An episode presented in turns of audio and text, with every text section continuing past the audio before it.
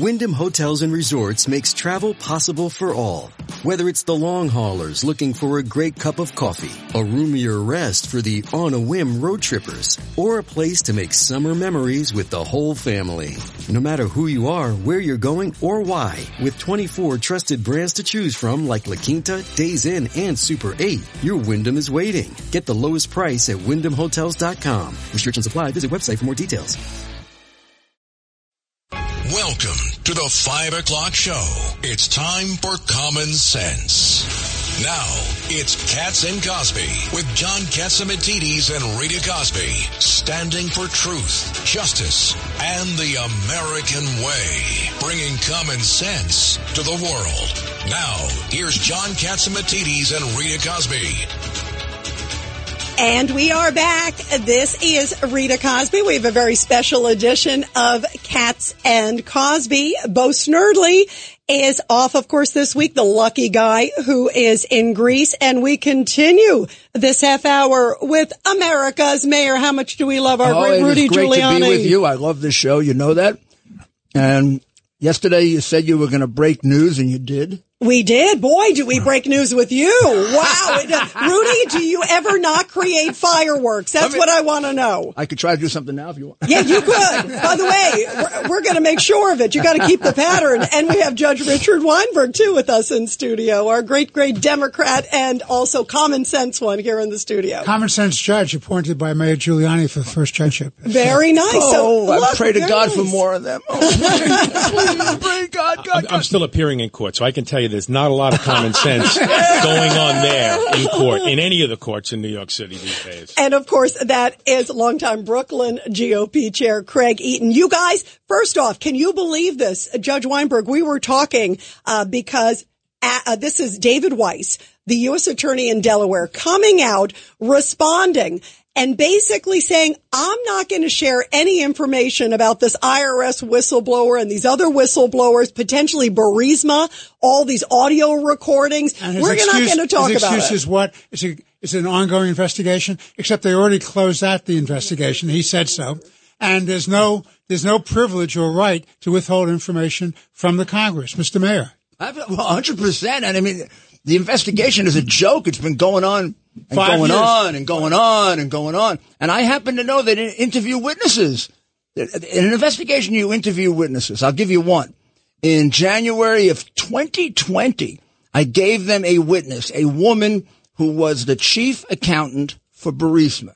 She claims, I don't know if it's true or not, but she claims that she has all of the offshore bank accounts that Burisma was using to get additional money to the Bidens and a whole bunch of other politicians, American and otherwise.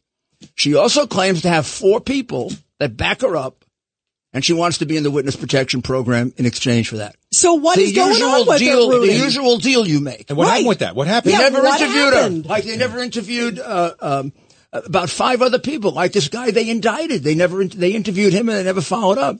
This woman was under threat of death, and she went and she's disappeared now. Wow. Well, now we had Comer also, by the way, um, in our studio. Uh, when was it? Like about maybe two or three weeks ago. James Comer. in the studio. He was great. And by the way, uh, John Catsimatidis at a big book event today, by the way, because he's got his great book event. And of course, all his big best selling, uh, book is making just huge headlines everywhere.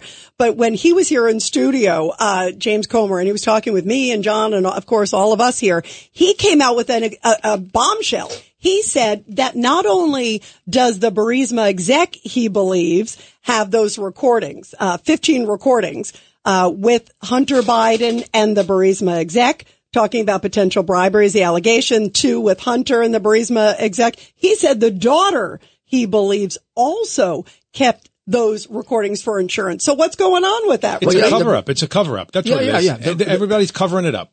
The Burisma exec is going to be tough to flip. The Burisma exec would be equivalent to a middle level organized crime boss. Uh, uh, he worth about 40 billion. You mean an oil guy in Ukraine could be uh, tied to the mob? That's a new one. Rudy, you'd be able to flip him. but I'm going to tell you, I'll tell you, you flipped. The guy, the guy was the minister of the ecology in the Russian-oriented uh, Ukrainian government back in 26, 27, 28, 20, no, 2007, 2008. And he gave himself all of the best oil properties. He gave them to Burisma. He had a partner who was running it in Cyprus. Then he got out of government and they were the biggest oil company in in Ukraine. Must Everybody a bitter about it. But he's Now, let me alive. give you- let Is me- he alive? Oh, he's alive for All sure. right. This is the guy. So Mykola Zlochevsky. Now, four months after he's out, his partner, who owned 51%, he owned 49, disappeared. Never to be found again. Is, Everyone, is of course, that, is that like the Russian generals who are suddenly removed? but he, he becomes the 100% owner because he cheats the wife out of her, out of her uh, 51%. The wife is the witness the FBI never interviewed. That's amazing. Well, everybody stay with us because we have some more breaking news. Breaking news. WABC. And joining us now is the great investigative journalist, John Solomon, founder of Just the News. Uh, John, what do you got? We got a lot of explosive stuff here in the studio. What do you have? Absolutely. Good to hear the mayor's voice. Listen, this is Hi, John. right on topic. Good, good to talk to you, Mr. Mayor. Listen, this is right on topic. Chuck Grassley put a letter out to uh, U.S. Attorney Weiss in the last 24 hours saying, uh, we just found out that before the 2020 election, in fact, two weeks before the 2020 election, U.S. Attorney Weiss's office, so David Weiss, the guy running the Hunter Biden investigation, they were briefed on this very specific uh, bribery allegation that you and the mayor and everyone have been talking about. That means before the 2020 election was decided, the lead prosecutor's office already knew about it. Here we are three years later, and the FBI is still trying to claim, hey, that might be under investigation. We can't talk about it. A lot of people rolling their eyes when they hear that. But what an extraordinary thing to learn. We now know that while we were being told, don't believe anything about Hunter Biden, the FBI had already authenticated the laptop that the mayor had gotten and others. And then, two, that they knew about this bribery allegation before Joe Biden's uh, job interview with the American people to become president. And we were deprived that information. Big explosive revelations uh, from Senator Chuck Grassley today. Now, tell us again, who knew what right before the election? Because you're, uh, who had these conversations and how do we know? So uh, the Justice Department and uh, the FBI went to Delaware and interviewed, or excuse me, gave information to U.S. Attorney uh, Weiss's team. In fact, the, the top deputy, Leslie Wolf, who's in, uh, in the crosshairs of a lot of questions right now. So Weiss's staff got uh, briefed before the 2020 election was over that there was this allegation of bribery against Joe Biden involving Ukraine, involving Burisma that's such an extraordinary moment to know that David Weiss has had that for more than three years. And the question that Chuck Grassley asks is, all right, if you've known about it since before the election, what have you done about it? Have you been allowed to investigate it? Did you look into it? Have you not looked into it? Uh, where are the tapes? Did you go get the tapes? The things that the Mr. Mayor was just talking about. Uh, this is a really big thing. We never knew exactly when Weiss got briefed on this or his staff got briefed on it. Chuck Grassley puts a date on it. It's a specific date, October 23rd, 2020, two weeks before Joe Biden won the election. Big, big uh, development today. Wow. And how does he know that? How does Grassley know that specifically? The FBI whistleblowers who've been talking to him uh, have been uh, feeding him information. That's how they first learned about the FD 1023, this allegation, and then so much more. So uh, he knows it. Uh, and by the way, we're getting nodded that that is true. In fact, uh, Bill Barr is sort of generally confirming that this was referred to um, David Weiss at that time. Uh, just think about that. For three years, while we've been having this debate, the United States government knew the laptop was real, knew that there was this allegation against Joe Biden, and no one can answer whether anybody ever bothered to look at it. Did anyone go get the tapes? Did anyone go get the bank records? Um, doesn't appear so from what we now know. Wow. Judge Weinberg, you got a question for John, Solomon. John, don't you think it's absolutely essential that they line up all the witnesses, anybody who had anything to do with this? They have to get them before Congress. They have to get Weiss in there. They have to get Wolf in there. They have to get the FBI people in there and lay out the uh, the evidence about what they knew and what they did or did not do. And the big question is, and this is where Weiss is trying to run interference for the Attorney General of the United States. He's saying, "Well, I never really asked uh, to be appointed as a special." counsel, and I really wasn't denied anything. And yet you have six live witnesses say that's totally contrary. A year ago, he acknowledged that he was not the decision maker. And the word out on the street is the real decision maker who's controlling this was this lady named Wolf. So they got to get Weiss in there. They have to get Wolf in there. They have to ask the tough questions under oath and arguing that they have some sort of right to withhold because it's an ongoing investigation flies in the face of the fact that they closed out the case against uh, Hunter. What say you? Exactly right, Judge. In fact, that process of getting answers could begin tomorrow. Why? Because FBI Director Chris Wray is going to appear before the House Judiciary Committee today. Jim Jordan said, "I'm going to squeeze him hard. I want to know what did the FBI do." With this information that goes all the way back to 2017. Think about that. Weiss learned about it in October 2020, but the FBI had it since 2017. Jim Jordan says he's really going to demand answers of the FBI director tomorrow. Now, I want to get to Leslie Wolf because this is a very important document. We're going to deal with this time. We have a story in the morning that everyone can see. You guys can get a little bit earlier. There's a memo that summarizes what was going on in uh, David Weiss's office around the time that they made the decision. Remember what David Weiss's story, now locked in by Lindsey Graham, is. I solely made the decisions. No one got in my way. I didn't ask to be a special prosecutor. So he's basically saying he's comfortable with what uh, the ultimate disposition of this case is, which is to give Hunter Biden a tap on the hand with two misdemeanors from 2017 and 2018. But what we now know from this document, it's an official government document, is that Weiss and his team and the Justice Department Tax Division, a guy named Mark Daly, they all signed off on a bigger uh, indictment that took Hunter Biden back to 2014, charged him with multiple felonies, and charged him with failing to declare income and pay taxes on the money he specifically got from Burisma. So this is a real contradiction for Weiss. I'm comfortable. No one got in my way. Well, if you approved the larger indictment and then didn't bring it, something happened, and that's where I think Congress is going to go. All wow! People, I mean, th- that's breaking news. This is this is John. This is Craig Eaton. What I what I don't understand is we've identified tapes, we've identified witnesses, we've identified whistleblowers, we know the bank accounts. I mean, what we should do is we, Rudy, you were the former U.S. attorney of the Southern District. This wouldn't have lasted three years under you. This would have been resolved in three months. three we minutes. Should, we should have you appointed special prosecutor and go after all these guys because nothing is getting John, done. John knows I was ready to prosecute him in 2018. It's a game that can't shoot John, straight. John and I had the evidence that I would have used if I were a prosecutor in 2018. I even laid out a, a sort of pro forma RICO case uh, at that time without even knowing about the um, about the hard drive. You know what I don't understand, John? How do how do Wray and and and uh, and the Attorney General s- sit? No, the the the the, the, the, U, the U.S. Attorney. No, the prior Bill Barr. Bill, Bill Barr. Barr. How do, how do they sit on that uh, hard drive, which they knew was verified, when Biden gets up at a debate? In front of the American people and accuses Trump and me of being Russian agents. Yeah. How, how, do, how do they, how does, how does an attorney general in the cabinet of the president allow that to happen? Well, did he not know? Did he time, not know, or is he a traitor?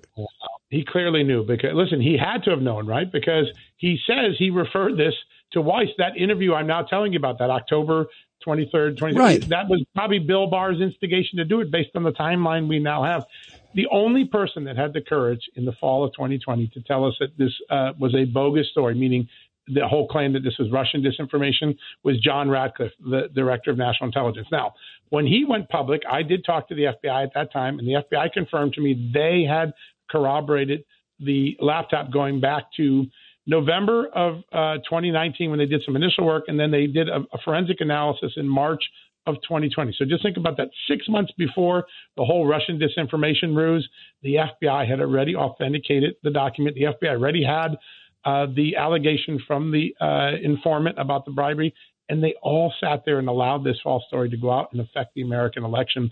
A lot of people are worried that the FBI in 2016 affected the election by intervening, by going after Donald Trump. In 2020, they intervened by staying silent and allowing a false story to influence. But so did Barr.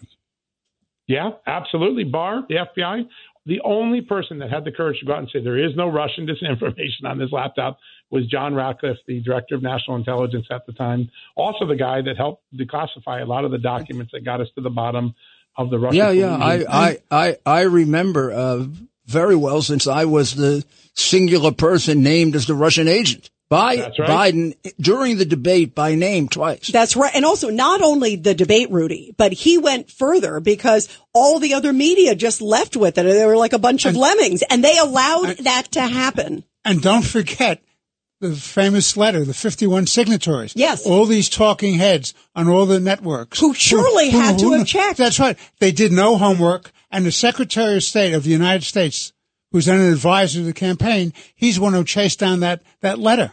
Right. And, and, and then Biden was able to waive that at the debate as it, it was correct, credible. Correct, Judge. He used a letter. He used a letter and he, he did it. He did it twice during the debate. And he made it sound, Rudy, uh, just to remind everybody about that debate. It was like, there's this letter, there's this, as if like not saying he had anything to do with the letter or any knowledge, as if it just sort of magically appeared. Now we know it was orchestrated by his campaign.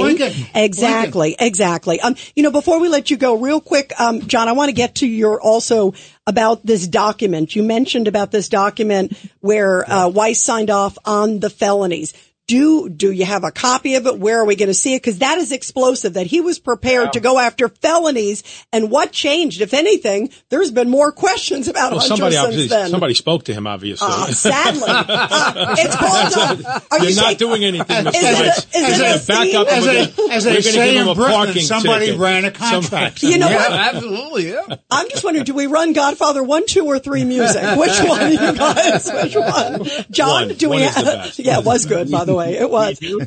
we do have the document. It actually was in the bunch of documents that the House Ways and Means Committee released, but you know they released a lot. I don't think a lot of people picked up the significance on it, particularly now where uh, David Weiss has dug himself in on his story.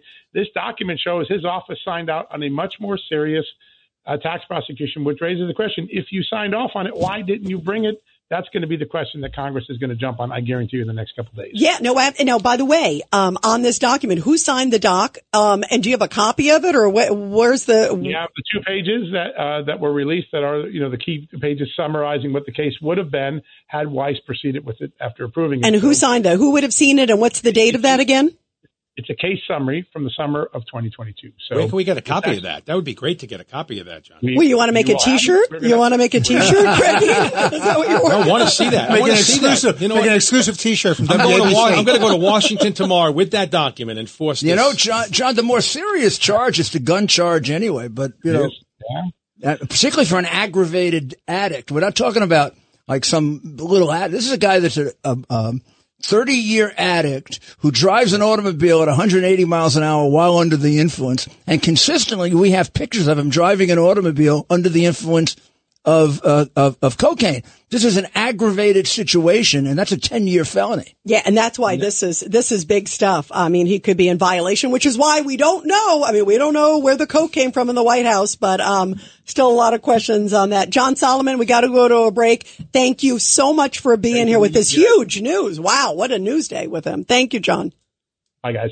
Thank you so much, the great John Solomon. And we are continuing our special coverage here at Cats and Cosby. John is off today. This is Rita Cosby with Rudy Giuliani, also Judge Richard Weinberg, Craig Eaton, and we have a lot more coming up after the break.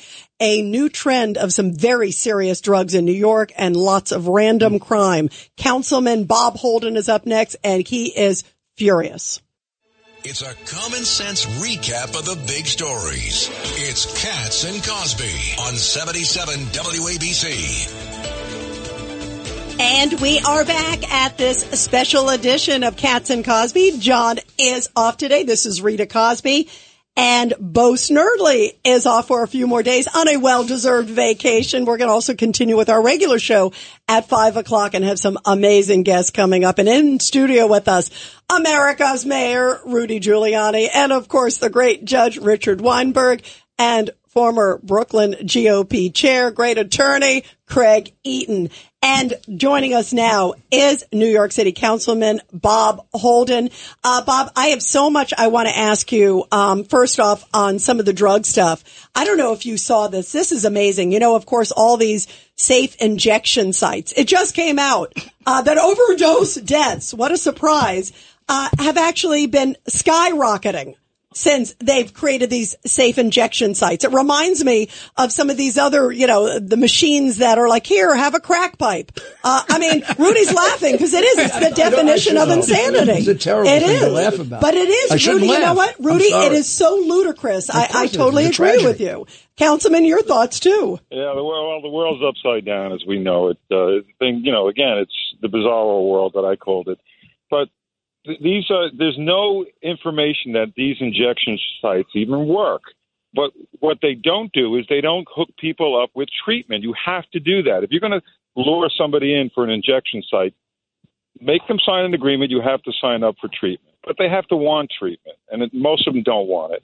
And that's the problem here. You're just wasting taxpayers' money, first of all, enabling drug users to get you know injections, and the neighborhood around it, by the way, hates it because I remember council members from from the Bronx who were complaining in the previous council that these injection sites don't work, and they just are just the, the families don't want them there. You know, people with families and kids don't want to look at drug addicts strung out on the street. Yeah, and needles everywhere. I mean, that's all you need, Craig Eaton. Councilman, this is Craig Eaton. I mean, what we're doing is we're enabling drug users. We're making it easier for them to get drugs.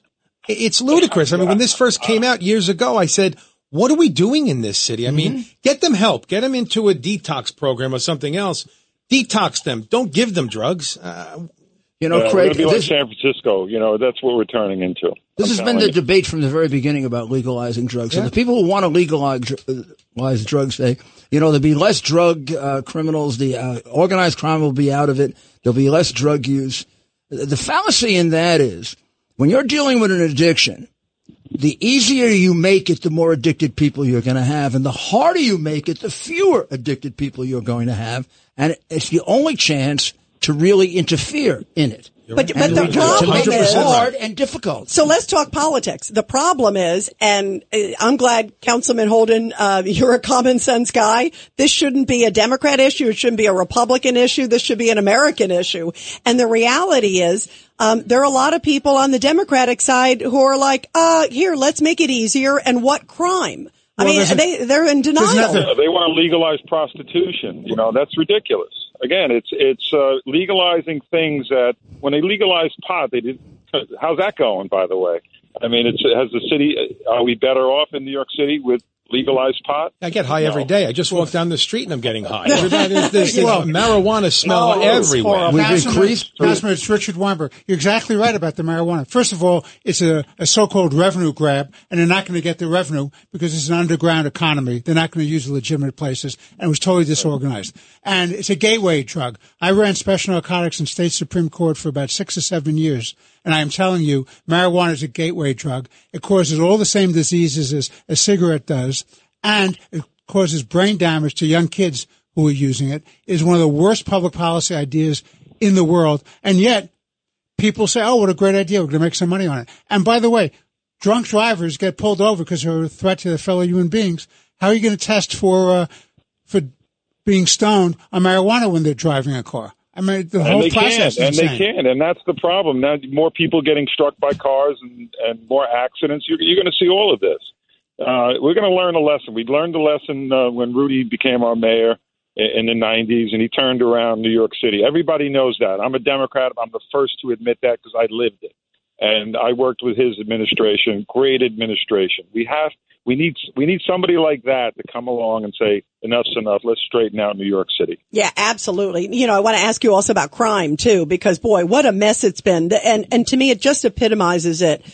Everybody around the country is talking about the case, of course, that happened in Queens with the guy on the scooter who randomly Oh. opens fire and kills that poor, the father of, of Oh, my four, goodness. the Yemeni guy in his eighties, uh, shoots a whole bunch of other people. It just epitomizes, I think, sadly, the lawlessness. Yes, And, and to your point, uh, Mr. Mayor, you of know? the crime. You know, Co- Councilman, the do you agree with this? There were more crimes, let's say, uh, in the seventies and the eighties. Even when I came in, I mean, there were two thousand two hundred murders and, uh, and just a lot more crimes than right now.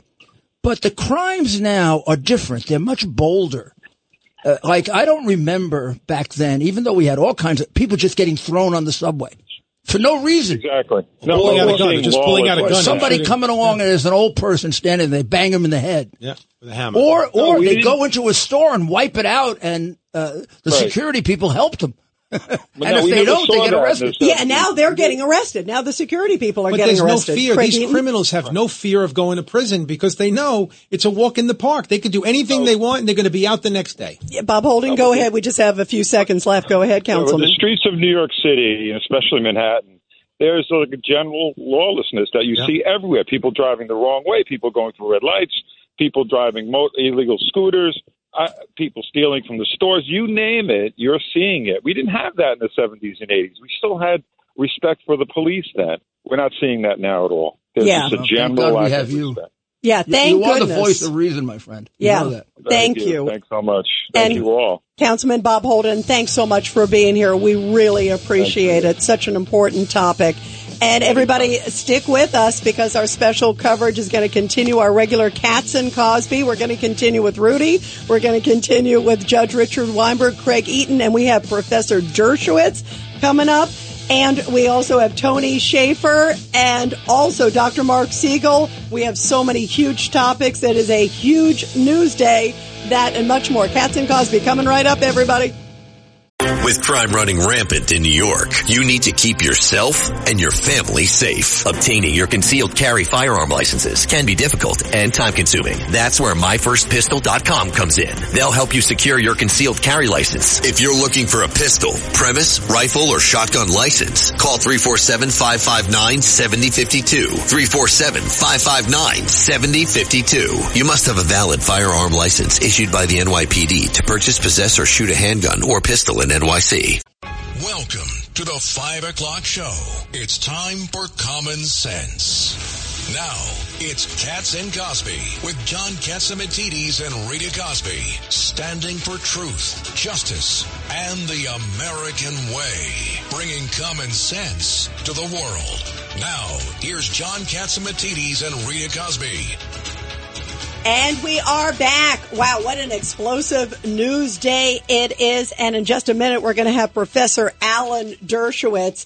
Uh, we are continuing here on Cats and Cosby. This is Rita Cosby. John Catsimatidis has the day off. He has a big book event with his big New York Times and other mega, mega bestseller. I'm telling you.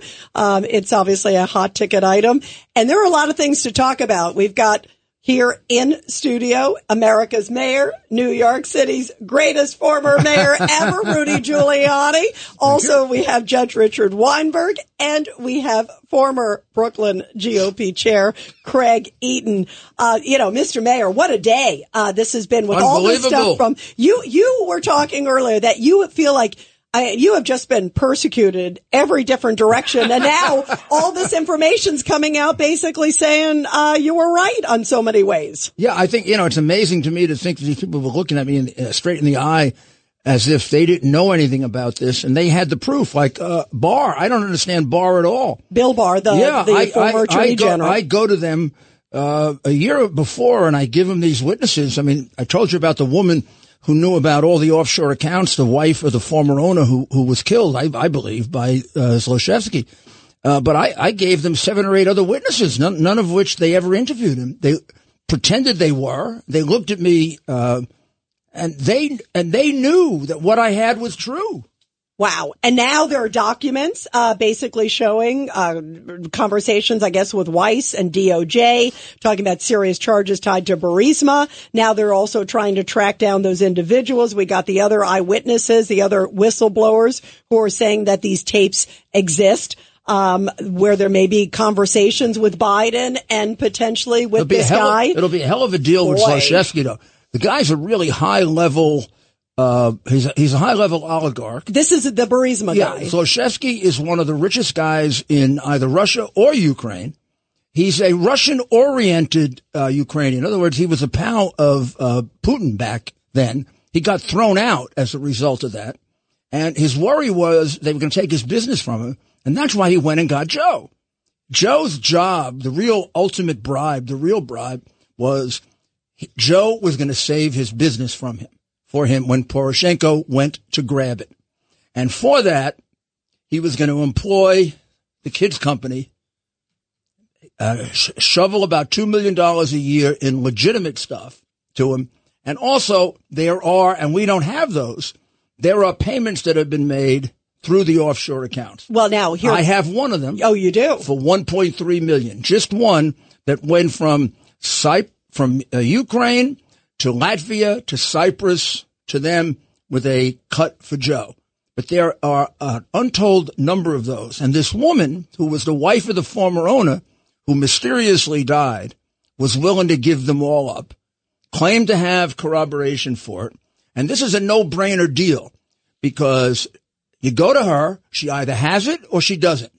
If she doesn't have it, you tell her to go to hell. Yeah, why would you not even at and least if she make does an have attempt? it, you don't even need her. You have the documents. Rudy, she died of natural causes, right? Oh Obviously. yeah, yeah, No, no, right. No, no, the The husband, husband, the husband did. The Right. husband The banged. husband. The husband got very drunk and banged into a tree. Uh, after several attempts at banging into the tree, he banged into the tree. uh, what they that did was that doesn't sound the way the murder suspicious took at all. place. Zlochevsky and his friends would take him out every Friday night, get him drunk, put him in his car, and send him home.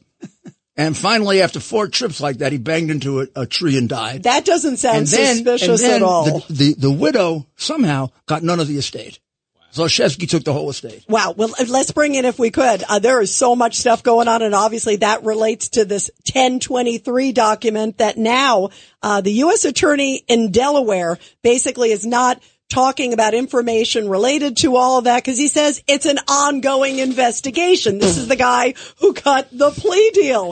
It's uh, you can't make this. This is unbelievable. This is like better than like a spy novel. Well, joining us to sort all of this out, especially from the legal perspective, is the great uh, professor, one of the greatest uh, constitutional experts, of course, out there. His great new book is called "Get Trump." Professor Alan Dershowitz. Professor Dershowitz, um, eh, you know, I got to ask you. Uh, this is Rita Cosby. This is amazing today. We're now hearing from the U.S. Attorney in Delaware, who wrote this letter to Lindsey Graham and others on Capitol Hill, saying, "I can't talk about these recordings that we were just talking about with Rudy." Potential conversations with Burisma executives. And the allegation is with the president. The allegation is also with Hunter because it's quote an ongoing investigation. And now we know it's been ongoing for years upon years. Uh, what do you make of that? Doesn't he have an obligation to have to hand it over? I think he does. And look, let me get to the big picture. Going after Rudy Giuliani for filing a lawsuit endangers the rights of every American under the Constitution. We want people like Rudy Giuliani to bring creative lawsuits instead of going on the street committing violence and doing what happened by Black Lives Matters and others. We want to encourage creative lawsuits. If you don't like the lawsuit, all right, maybe he'll win, maybe he'll lose. But the idea of going after the bar certificates of a lawyer for filing a creative lawsuit and then blocking access to information that would allow him to show that the lawsuit was legitimate. Let me give you an experience from my own life. I defended the president of Ukraine, a man named Kuchma, back 20 years ago. Right. And I was at a meeting in Ukraine. I was about to participate in the argument on a Monday. Sunday morning, we were planning to have our uh, uh, meeting, and the main lawyer doesn't show up, and we find him dead in his hotel room from a KGB induced heart attack. They immediately. we have to, they this is like unbelievable. the team immediately put me into a car. I didn't know what they were doing.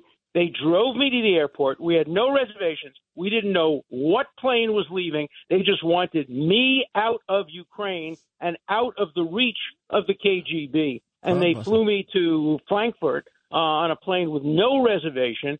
And believe me, I never went back. Uh, I did the rest of the work I did wow. uh, by by by writing. So you know, th- there are histories of this kind of thing.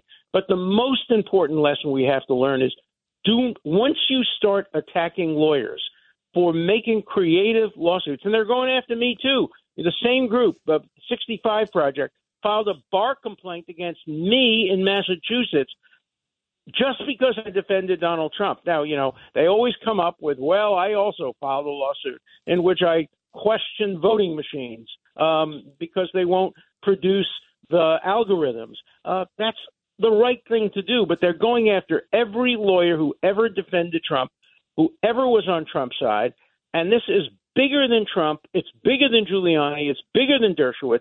This involves the Sixth Amendment to the United States Constitution. It is. It is, is un-American. It's un-American, Isn't- Professor Alan, Dershowitz. Alan, it's Richard Weinberg. Isn't this reminiscent of the blacklist coming out of Hollywood and the UAC committees? It's intimidation, but this time it's intimidation by the far left, and they're using the organized bar and the and the prosecutors to suppress legal representation for unfavorable By the way, opinions. they used the, the, the right used the organized bar back during the McCarthy period. They used the organized bar to go after lawyers who were civil liberties lawyers, who were not communists, but who defended communists. I was in college at the time, and I was president of the student body at Brooklyn College which was called the Little Red Schoolhouse, and a lot of there were a lot of communists on the faculty, and I was defending their right not to be fired, and and and and I see the same thing happening now, except it's happening from the left, and it's much more dangerous because the New York Times supports it, CNN supports it, uh, the other media supports it, and and many academics support it. So it's very hard to get support from academia and from the bar today for Rudy Giuliani, for me, for any others who are being attacked and being uh, criticized, and and our bar certificates being threatened because they uh, represented Donald Trump. Yeah, I use and, the I use the phrase, Professor Dershowitz. I was saying before. I think it's un-American. I, I think it's it is a right to have people have defense. You see all these other attorneys who are working with Trump and they're basically being shunned by their law firms. Look, it's they ridiculous. Would, they, would been, they would have gone after John Adams uh, if they were back in the day because he defended the the, the British uh, who were accused. And that's one of the great events of American history when John Adams, the man who would become president, defended America's worst enemies because everybody's entitled to a defense. Absolutely. And Donald Trump is entitled to a defense. And the people that, you know, who who who, who they've come after uh, are entitled to a defense. And when you go after lawyers, that's the first thing. You know, Shakespeare said, first let's kill the lawyers. And that's what happened in China. That's what happened in the Soviet Union. They went after the lawyers first. When I represented dissidents in the Soviet Union, and I would try to hire a Russian lawyer, a Soviet lawyer to help me, the first thing they would get would be a deportation notice that they were being thrown out of the country. Wow. That wow. led a number of the wait a minute, but that led a number of the lawyers to volunteer to join me because they wanted to get exit visas. They wanted to get. there was a plus, and then they got deported. And so, but I couldn't put together a legal team when I was defending Natan Sharansky, when I was defending others. Do we really want to become like the former Soviet Union, like Iran, like China, or do we want to maintain the John Adams standard that everybody's entitled to a defense. So whether you like Rudy Giuliani, whether you like we Donald love Rudy, we love Rudy, and we love you, I'm Professor saying, Dershowitz. I'm talking to people who don't like him and don't like me. Don't think about it as Alan Dershowitz, Rudy Giuliani, or Donald Trump. Think about it as the Sixth He's hundred percent right. Constitution. And the thing about this guy Dershowitz, he was like this uh, from the day I met him, and we were on the yeah. other side, and I respected him. Uh, yeah, he well, would get. He would get. A, a, he you were always a Yankee fan. No, that well, was that's my the, well. problem. You, are not perfect. You're not Growing perfect up either. In Brooklyn and being a Yankee fan. Look, Yeah, I I know. How about understand. how about you? I understand Joe DiMaggio. I understand with Yogi I'm, you know, I'm calling from Italy right now. I'm in Italy. I'm right now uh, approaching uh, Capri. Oh, I hope uh, my people are being nice friends. to you. They're- I Oh. bet they're being nicer There to you no than nice- the, the people of Martha's Vineyard. yeah, I'm sure. Hey, Any day of the year. Judge Richard Weinberg's got a question for you, Alan Alan. Dershowitz. There's another thing that's that's troubling me, and it, it follows up on what we were just talking about the attack on an independent bar and the right to Sixth Amendment counsel, which is the attack on Justice Clarence Thomas and other Disgusting. conservative judges, which is also an attack on the institution of the integrity of the Supreme Court of the United States. Would you comment on that, please? There's no question about that. Look, I was a law clerk on the Supreme Court when Justice Douglas, who was, you know, uh, the, the hero of the left, he would constantly go on uh, uh, trips uh, paid for by uh, other people, but nobody ever went after him. The Supreme Court needs to have rules. You can't go after people just ad hoc. There are no rules today. The Supreme Court isn't governed by ethics standards. You need ethics standards. You need a, an absolute rule that says if you get more than ten thousand dollars worth of travel or five thousand dollars, make Right. a number, and then people will comply with it. But don't have a rule that says, "Well, too much is too much," but we're not sure how much is too much. That's what they're doing, and they're using. Look, I'm not a big fan of the uh, of Clarence Thomas's writings on the Supreme Court. I'm mostly opposed to most of his writings, although his recent decisions I tended to agree with some of them. But you don't selectively go after people uh, and and figure out ways of going after them if you don't like their their judicial uh, politics or their judicial ideology. That's I mean we're living in a country today with no nuance, with no calibration. You have to pick sides. Yankees or Red Sox. As I said before, I'm a I'm a fervent Red Sox fan, but when Jeter got up to bat, I would stand up and cheer. When Rivera, when Mariano Rivera came up to pitch, I would stand up and cheer. You understand that there are two sides, and and and people can disagree, but still have conversation and still encourage lawyers to file lawsuits. You know, lawsuits. Think of what's happening in Paris today. There are no lawsuits. They're desecrating the Holocaust Museum in Paris. Now, in Israel they're having demonstrations. They're peaceful at least. But isn't it better to have a lawsuit than to have uh, what happened with Black Lives Matter uh, on the West Coast? Why yeah. are we discouraging lawyers from cre- creative lawsuits? If you're going to lose, you lose. Fine, but don't go after lawyers' bar certificates because you don't like their lawsuits. I agree. It is outrageous. Well, Professor Alan Dershowitz, thank you so much for joining us. We always love your great insight. And again, that book is called Get Trump. Uh, and boy, are they trying to in every different direction. Wow. Uh, thank you very much, Professor. And everybody coming up, uh, Joe Biden sort of, uh, tips everybody off that we're low on munitions. Uh, you can't make this up. Uh, this is unbelievable. We're going to talk about that with Lieutenant Colonel Tony Shaffer when we come back. Boy, uh, talk about maybe letting out some information. A common sense recap of the day's biggest stories. It's John Catsimatidis and Rita Cosby. Cats and Cosby on 77 WABC. And we are back here on Cats and Cosby, a great fiery day here in studio. And we continue with Rudy Giuliani, also Judge Richard Weinberg, and also Craig Eaton. John Catsimatidis is off. He is at another big book event for his best selling book. And, uh, President Biden basically said, uh, the quiet part out loud, which he seems to say all the time. Um, and he just came out recently in an interview with CNN and said, well, the reason we're thinking about sending cluster bombs to Ukraine, and Rudy's already laughing because you just can't make this up, is because we are low on munitions ourselves. We have no more bullets. Yeah, we have no We more have no more bullets. bullets, so come here and attack us. Right. So, wow. So joining us now is Lieutenant defenseless. Colonel- Maybe we can get some bullets from China. We're defenseless. Maybe. Let's bring in Tony Shaffer, Lieutenant Colonel Tony Shaffer, a retired intel officer. He is also the president of Project Sentinel and also the London Center for Policy Research.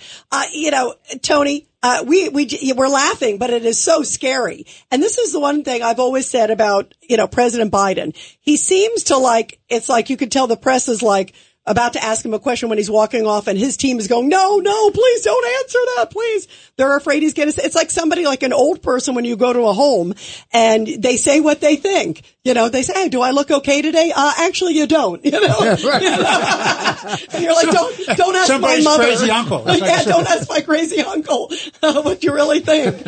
Um, and that's almost what he's doing these days, but it's dangerous. Wow. So yeah, Uncle, yeah, crazy Uncle Joe blurted out something that uh, unfortunately they I think will embolden a lot of adversaries, especially China. And Rita, you know, we've been trying to warn the American people about this. If you recall, you know, Blaine Holt and I have been warning you and and others as we've talked about this publicly that they've been taking and pulling deep, deep draws from our forward-based military uh, uh, caches. We basically all over the world. I don't want to list locations, but we we have a big military, and it, it takes a lot to fight. So we have forward-loaded uh, logistics centers with a lot of, of weapons, a lot of uh, of uh, high tech, medium tech, low tech. It's all there. And what's happened is that Biden, uh, because he's so focused on trying to win Ukraine without strategy, I've said this before: tactics without strategy is noise before defeat. We've been doing a lot of tactics without any strategy. That's why we've drawn 41 times from the strategic reserves without regard or timeline to put it back. You know, Zelensky was complaining about the timeline today, no timeline for him to be going in a radar. Look, Rita, we need to be focused on a timeline to replenish and replace all of those wartime stocks that we've drawn down, or otherwise someone will take advantage of our weakness. Yeah, 1000%. Craig Eaton? Lieutenant Colonel, so what is what is the timeline? How long does it take for us to replenish our, our reserves? I mean, does that Well, take that's part of the months?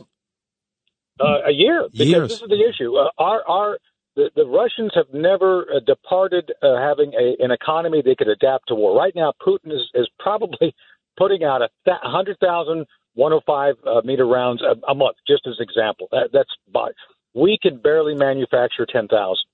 So it's it's a matter of both political will military uh, logistical understanding and, and, and funding. Right now, the NDAA uh, is all is being renegotiated. Right now, it's something that needs to be looked at. But I, I believe, and I hate to say this, I think Biden's doing this on purpose. I think he's he's giving this great deference to Ukraine, knowing full well it's going to weaken our ability to respond to a China threat.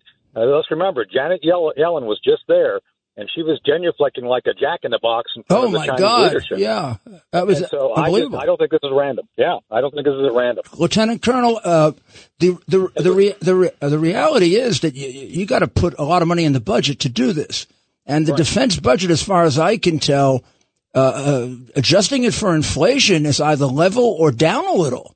So where's the money coming from to do this? Well, the, the, the answer is we've got to find it. And, you know, the Democrats never like funding uh, defense. And this is one of those situations where their policies of, of trying to do this without a strategy.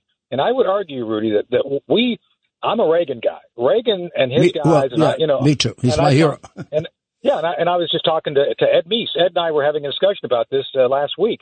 And, you know, they always went into situations with a strategy. You know, they, they always understood resources aren't unlimited. So what we need to do now is reestablish the resources we need to ha- to, to to fully fight the contingencies if we have to.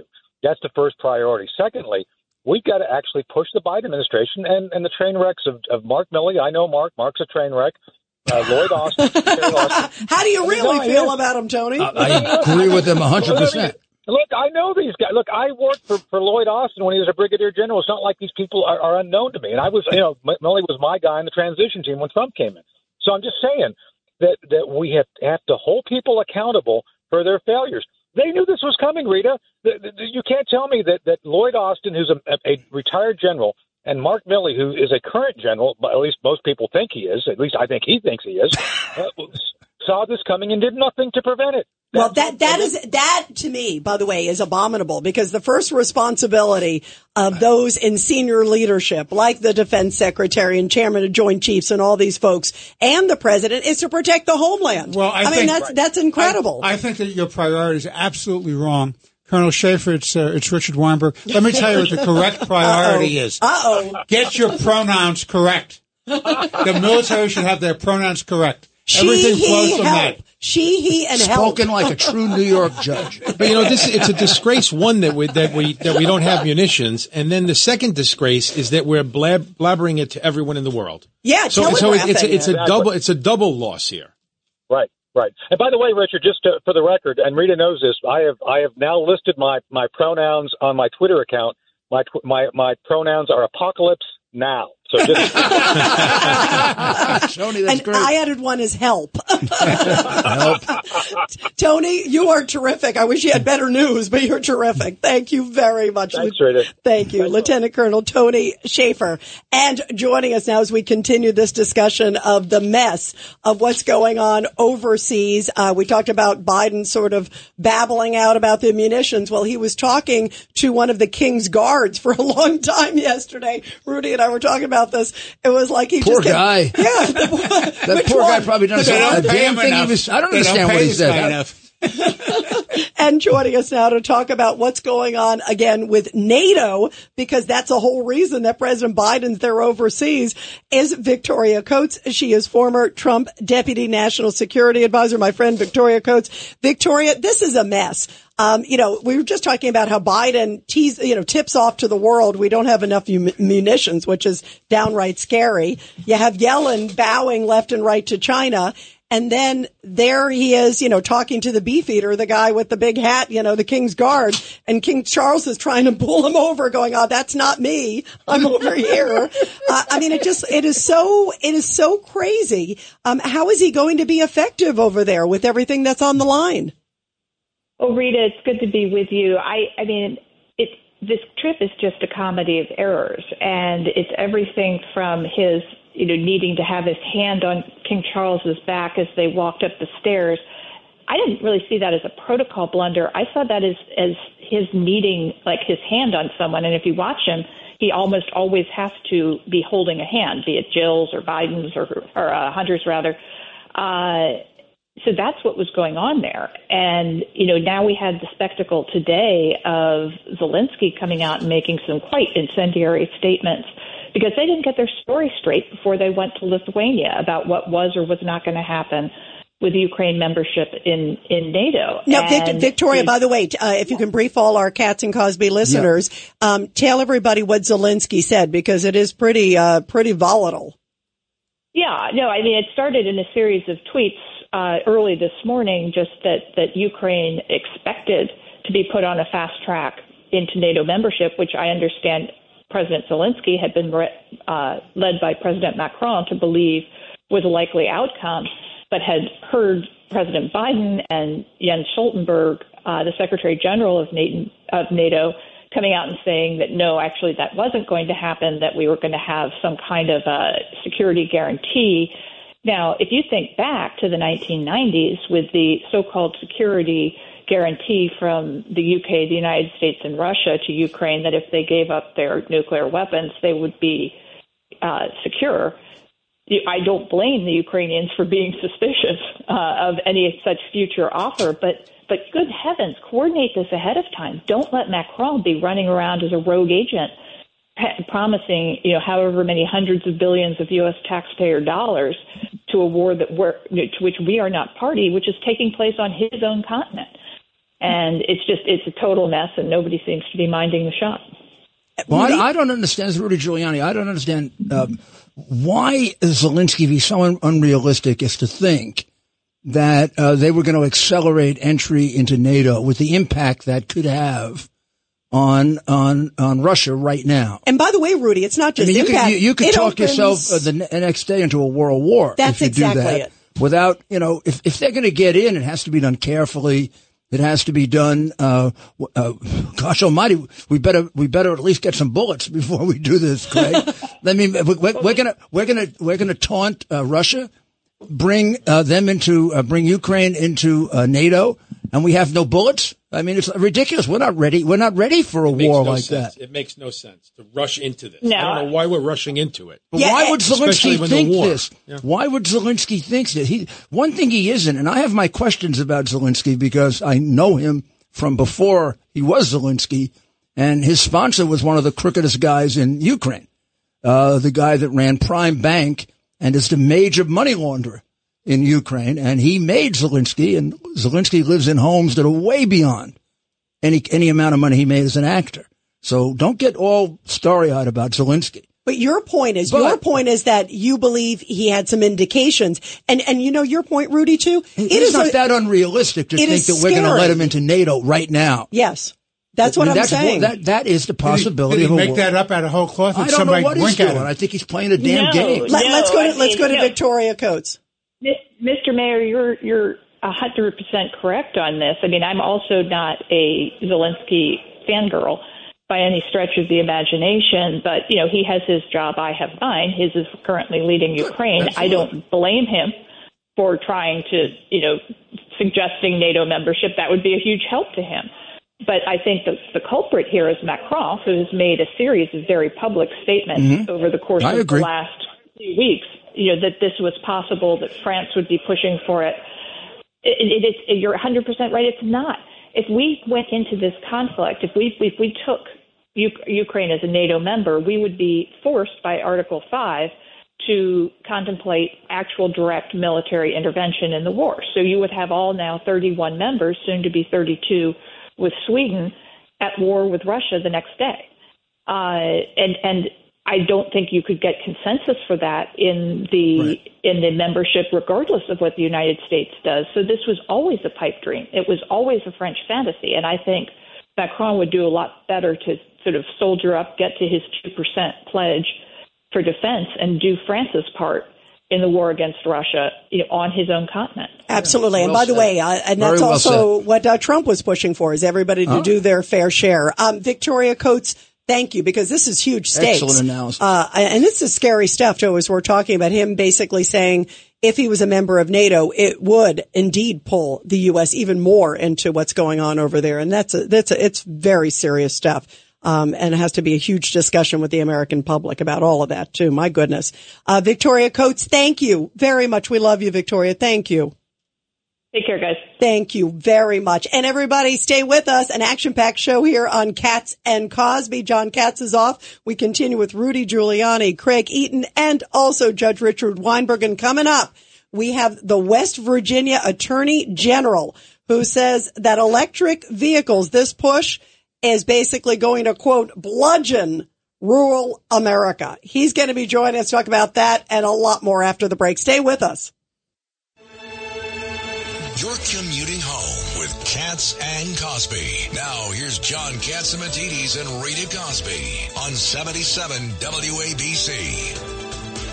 And we are back here on Cats and Cosby. Rita Cosby here, the great John Catsimatidis off at a big event for his mega best-selling book. And we continue with Rudy Giuliani in studio, Judge Richard Weinberg and Craig Eaton.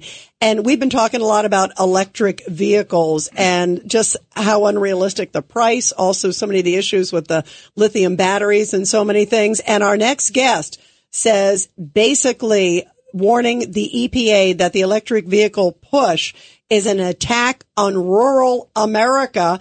Uh, and it's going to get bludgeoned uh, the way that Biden has been pushing this. And joining us now here on Cats and Cosby is the great Attorney General of West Virginia, Patrick Morrisey. Uh, welcome back to the show, Mr. Attorney General.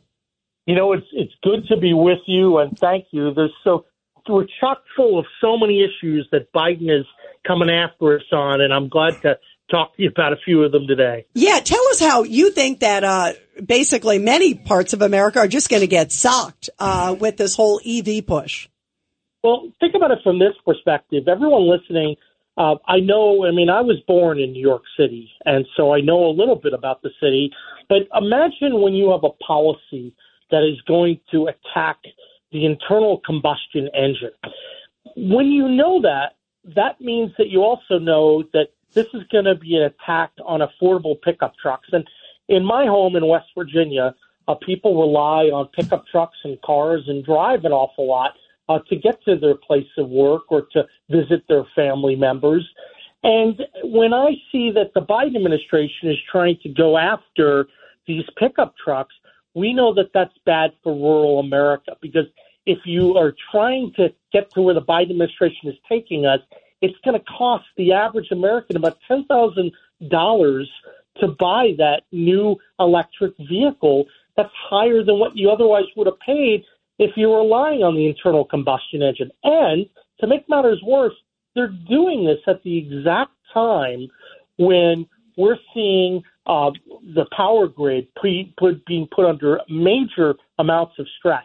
They want to move to 67% electric vehicles by 2032 but eliminate coal fired power plants, natural gas capacity.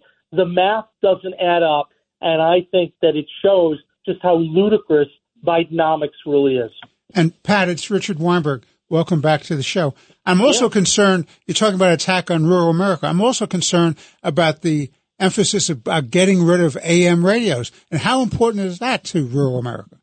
I'll tell you what, that's really big. And you guys know that. I think it applies to, uh, to rural uh, areas to urban areas. But I, I joined in a letter with uh, the Florida Attorney General because a lot of these electric vehicle manufacturers are trying to get rid of uh, AM radios. But we all know from a public emergency perspective the role that AM radios play in delivering information to people that need it.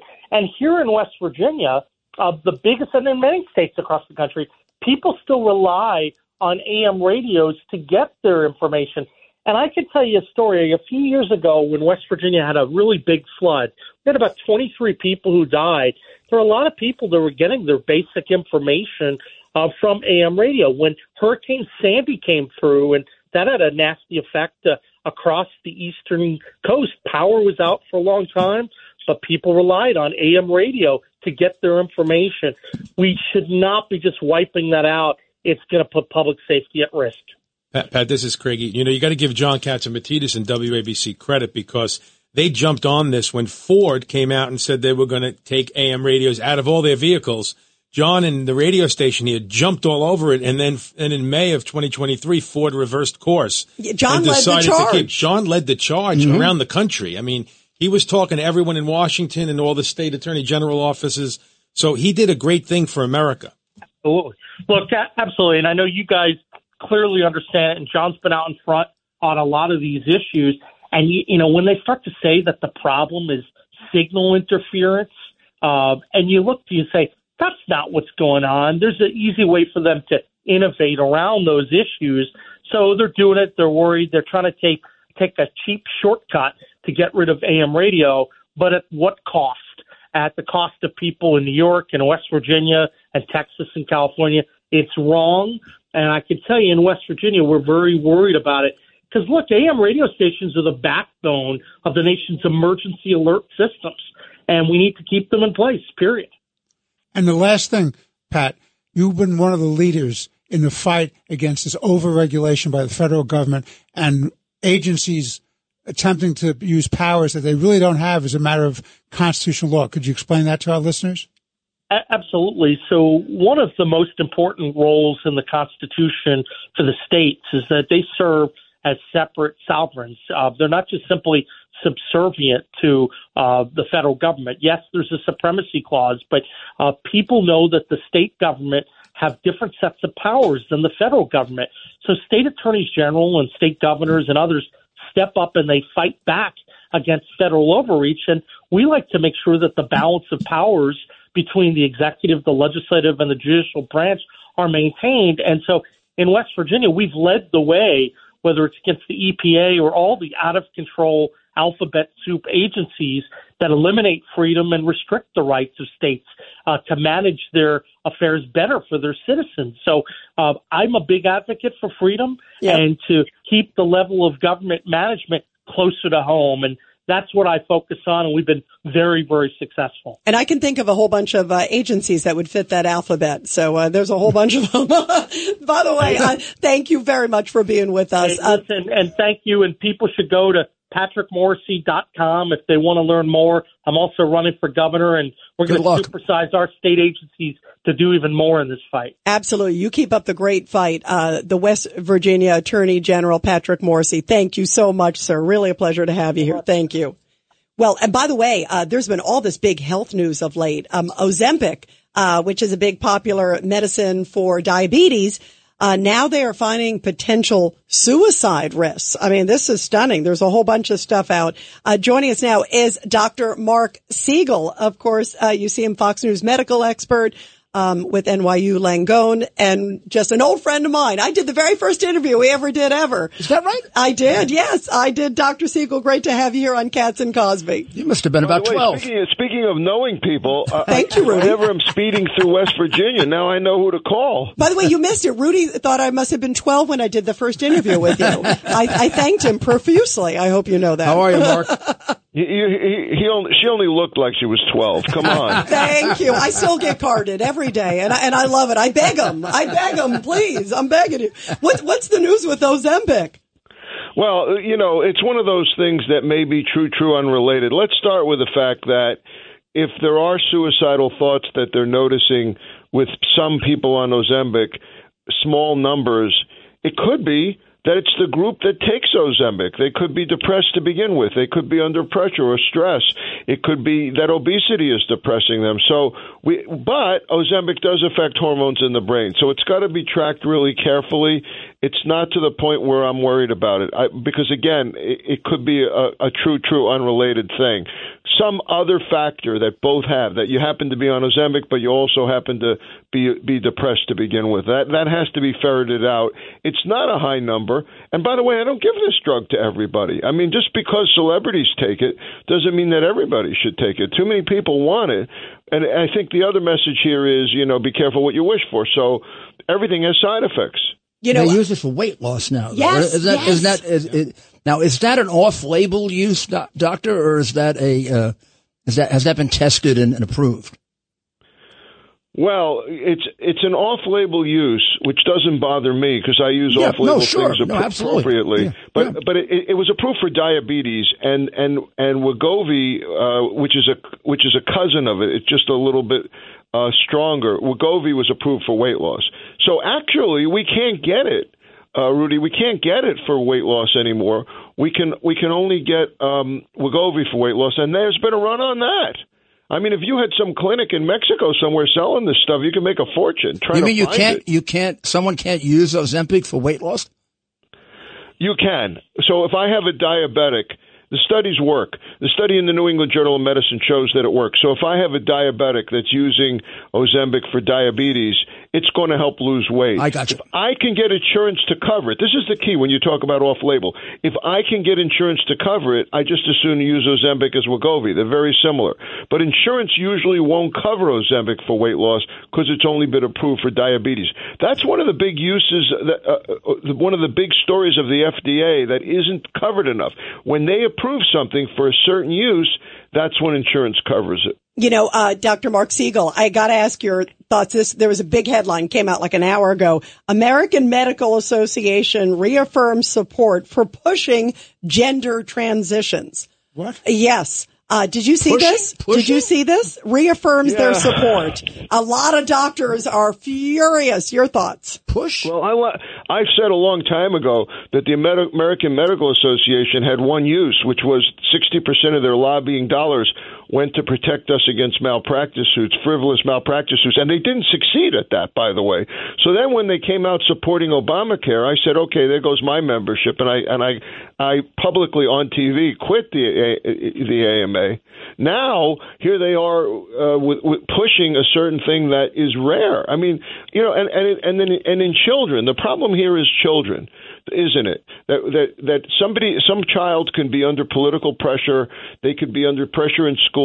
They could make a decision that's ultimately irreversible. They could be taking puberty blockers that are uh, have long term side effects. Some of this stuff we use for prostate cancer. I mean, it, it's I'm really disturbed about the significant political overlay of all of this. Yeah. Of course you of course you let people be who they are. But you know what, doctor? Impose our views. Well, and that's the issue too. That you know, obviously, people as adults, it's different when it's kids. We've done stories where, like, uh, there are school districts now in, New Jersey. Yeah, yeah where, yes. where, the, where the, the school can do whatever they want with the children. They don't even have to Not let, tell the parents. They don't have to parents. tell the parents that they're helping these children transition. yeah, it's crazy. Well, Dr. Marc Siegel, Lunacy. thank That's you. the worst of all. It's That's lunacy. coming in California too. That's the the worst of all.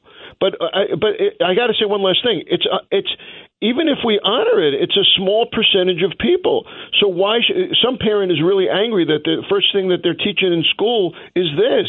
How about we teach what God wants us to know, which is to, to accept ourselves as we are? For most people, that works. Yeah, Amen. I, absolutely. Especially with W- kids, Wouldn't it's be a whole bad idea to, issue. to teach math and reading too. Though. yeah, that would be good. Imagine that teaching that in schools. Imagine. No, God forbid. No, you don't. You don't teach that. Dr. Marc Siegel, thank you. Great to have you here. We love you. Thank you. And everybody stay with us a lot more on Cats and Cosby. Guess what? Uh, some migrants are now taking over San Francisco's drug market. You can't make this up. Wow. We are going to be talking with a former DEA special agent after the break and he's mad as heck. It's a common sense recap of the big stories. It's Cats and Cosby on 77 WABC. And we are back here on Cats and Cosby. Boy, a lively show we have had today. Uh, the great John Cats Catsimatidis will be back tomorrow. He's at a big book event for his best-selling book. Uh, and we continue now with America's mayor, Rudy Giuliani, also Judge Richard Weinberg, and of course, Craig Eaton, former GOP chair. And this is amazing. The impact of what's happening with migrants. We're hearing, of course, this story in New York where they're saying private security guards uh, are needed to be brought in to oversee migrants because peace officers feel essentially it's too dangerous. And now this story. There's one coming out of San Francisco, which is just like gone. San Francisco is, is Bye bye San Francisco. it, it is it is totally gone, and now Honduran migrants working for the Mexican cartels are taking over San Francisco's drug market. And you know what they say? Why they're doing it? Because there's a no bail law and it's a sanctuary city. So what's the big difference? Easy pickings. Easy picking. So come to San Francisco. Gee, New York's available too. Oh, Send them boy. back. Send them back. What a mess. Well, Yeah, let's bring Send them in back. Put them on a Absolutely plane. right. Send them back from where they came from. Let's bring in former director of the DEA's Special Operations Division. He was also chief of the New York Drug Enforcement Task Force. You've heard all of our great opinions here. Uh, Derek Maltz. Um, this is stunning. I mean, the impact of what's happening with the migrants. Talk about in San Francisco. They're basically running uh, the drug, the open drug trade that's happening there. I mean, the city is gone. And now we have migrants who are coming. They're supposed to come here uh, to, you know, get a better life. That's why they say they're here and they're running drug trade. They are getting a better life. Yeah, better money. themselves. But I mean, better that's- money. the- the Not re- for Americans in San Francisco. The real joke is they're not here to get a better life. They're, they're here because the cartels let them in. So you're going to get a disproportionate number of really uh, uh, horrible people. It's not. This is not. A coincidence. This is not the immigration flow that we had 20 years ago. This is a very different kind of immigration. I think D- Derek knows that. yeah, Derek, are you seeing that too? So, Rita, so I didn't want to interrupt because you got such awesome guests in there, especially the mayor, because the mayor knows better than anyone what he did in New York City when he had real policing and consequences. Like right now, like the judge said, there is no consequences for the crime. The rule of law is gone in America, pretty much. The two tier justice system has got to end. And so when you talk about these gangs coming up, of course they're coming up to deliver drugs because they're going to make money here. And then they're going to charge our welfare system. They're going to have babies here. They're going to get educated. They're going to have a golden life here with no consequences. So nobody in this uh, in this room with you guys should be surprised that we know what's happening. But it's really sad because I deal with the families. Nine thousand a month dead from the deadly fentanyl that's coming into this country, the drug overdoses. Nine thousand a month are dying. It's a weapon of mass destruction, killing American kids like we've never seen in the history of our country. More than any terrorist organization, we've never had anything like this. Whether it's Hezbollah, Al Qaeda, they haven't killed our kids and our future generation, and no one is talking about it out of that White House. I've asked, and I wish they would have a goddamn, uh, you know, social media influencers summit there with celebrities and professional athletes to start getting the messages out on the video reels so they could tell these kids they're going to die if they take these pills. Unfortunately, they won't do anything like that because it's China and it's Mexico. Derek, we all just- know that. It's sad. Derek, just to go back to what's happening in San Francisco, the concern that I have, if they don't wake up in Washington, uh, these cartels see how well it's working in San Francisco and how much money they're making, they're going to expand to Philadelphia and all these other cities. have. And- No, but I'm no, saying they already have. they're going to take over these cities. The country is going to hell. Yeah, and we and here's right now we're spending eight million dollars a day on migrants in New York City. And we have no bullets Okay. left. But wait a second. this is the small stuff compared to China's watching our reaction on all this stuff. They're putting, we had 12,642 already come into America. It was like a 13%, I think, increase from last year of Chinese military age guys coming into our country. We don't even hear about that. What do you think they're doing here? What, what are they, why are they here? Mayor, you know, Derek? counterintelligence operations. You know, do you ever, ever think that this is a perfect war for China? They get to kill us. We don't get to kill them, and they make money on it. Right. I mean, for one the- what the- how many died from fentanyl last year? About 100,000? hundred thousand at least. We're going to do No, more this year. But by the way, there was 110,000 that they CDC reported that died from drugs. If you look at New Orleans, for example, the medical examiner just said 95% of the deaths are all fentanyl related. So our stats from CDC are terrible. There's no accountability on simple educational and statistical data that's needed to identify the scope of this problem. Yeah, I Why mean, are it's- they it's- not being held accountable? And it can end up in oxycodone. It can end up in uh, in street in, in drugs that people are buying uh, that they think are for another purpose, Well, right? and the other thing is young people online, Rudy, are buying it. You know, they're getting this, they're thinking they're getting something else and it's laced with fentanyl and these poor the young people. only I mean, it's scary. beneficiary of this, except for them, is China. So scary. So scary. Uh, Derek, we just have a few seconds. You're, uh, I'll give you the last word, Derek Maltz. Well, it's an honor to be on this kind of panel with these tremendous American patriots and yourself, Rita. I will tell you that I am very, very upset at what's going on, the lack of action as our kids are dying at record levels. And by the way, it's not a red or a blue issue. It's red, white, and blue. All Americans should care. Damn right. Absolutely. Great job. Absolutely. Derek Maltz, thank you. Uh, former DEA He- special he- agent. He was one of the very best. He is One one of of the the, best. And so are you, Rudy, Judge Weinberg, Craig Eaton. By the way, everybody, what do we stand for? Truth, justice, and the American way. God bless everybody. We'll talk to you tomorrow.